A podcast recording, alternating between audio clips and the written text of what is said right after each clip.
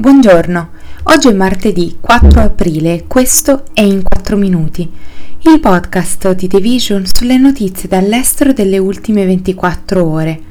Parleremo della sconfitta di Sanna Marin alle elezioni in Finlandia, della decisione dell'OPEC Plus di ridurre la produzione di petrolio e del referendum sui monopattini elettrici a Parigi. La prima ministra finlandese Sanna Marin è stata sconfitta alle elezioni generali che si sono tenute domenica, pochi giorni prima dell'ingresso del paese nella NATO, dopo una campagna elettorale dominata dalle questioni economiche e di sicurezza, soprattutto in merito all'invasione russa dell'Ucraina. Petteri Orpo, leader del partito di coalizione nazionale di centrodestra, ha rivendicato la vittoria elettorale e secondo le proiezioni ha ottenuto il 20,8% con quasi tutti i voti scrutinati. Il partito socialdemocratico di Marin è arrivato terzo con il 19,9% dei voti, alle spalle del partito populista di destra che ha ottenuto il 20%, il suo miglior risultato fino a oggi. Dal momento che nessun partito è abbastanza grande da avere una maggioranza senza partner di governo, la Finlandia si sta ora dirigendo verso una fase di negoziati guidati da Orpo per formare un esecutivo di coalizione. Orpo ha mantenuto aperte tutte le opzioni e può cercare di formare un'alleanza con i socialdemocratici di Marin o con il partito dei finlandesi di estrema destra, guidato da Riikka Purra, che ha fatto una campagna elettorale principalmente contro l'immigrazione. Nonostante la perdita della maggioranza, il partito di Marin ha migliorato la sua quota di elettori rispetto alle ultime elezioni. Comunque, questo risultato non influirà sull'adesione del paese all'organizzazione del Trattato del Nord Atlantico, che segna un nuovo corso per il paese dopo decenni di non allineamento. Marin è diventata il primo ministro in carica più giovane del mondo quando ha prestato giuramento all'età di 34 anni nel 2019. La leader del Partito Socialdemocratico di centrosinistra è stata a capo di una coalizione di governo composta da 5 donne leader di partito, 4 delle quali all'epoca avevano meno di 35 anni.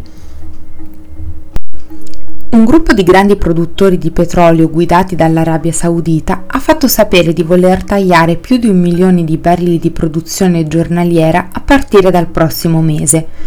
Una mossa a sorpresa che ha innervosito Washington e ha portato a un balzo dei prezzi del greggio in mezzo alle già forti preoccupazioni per lo stato dell'economia globale.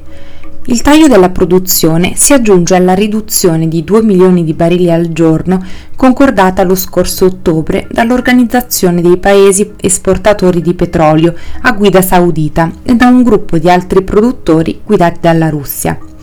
Nel complesso, i tagli alla produzione ammontano a circa il 3% della produzione petrolifera globale tolta dal mercato negli ultimi 7 mesi.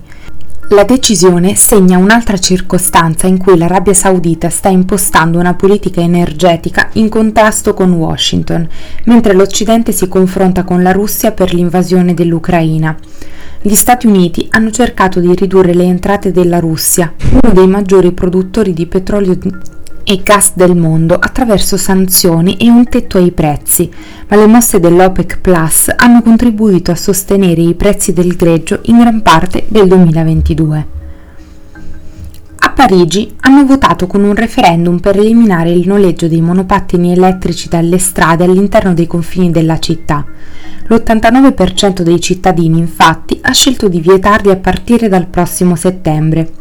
In tutto hanno votato circa 103.000 cittadini su 1,3 milioni che si erano iscritti alle liste elettorali.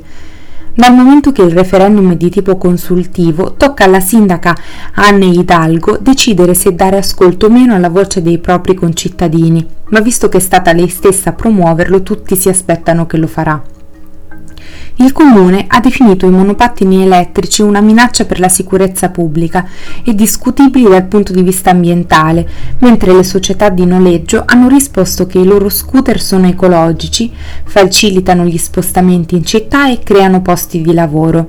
Inoltre, hanno sempre visto Parigi come un modello per le buone pratiche degli scooter in tutto il mondo. Nel 2022 la città ha registrato circa 20 milioni di viaggi su 15.000 scooter a noleggio, diventando uno dei mercati più grandi al mondo. Tuttavia non sono mancati motivi di tensione o gli incidenti anche mortali, così sono state introdotte nuove regole, niente marciapiedi visto che si tratta di veicoli a motore e multa di 135 euro in caso di infrazione. La loro velocità massima è stata ridotta a circa 20 km all'ora e anche più bassa in prossimità delle scuole e sono stati creati spazi di parcheggio specifici. Almeno a Parigi questo non è stato sufficiente. Questo è tutto da The Vision, a domani!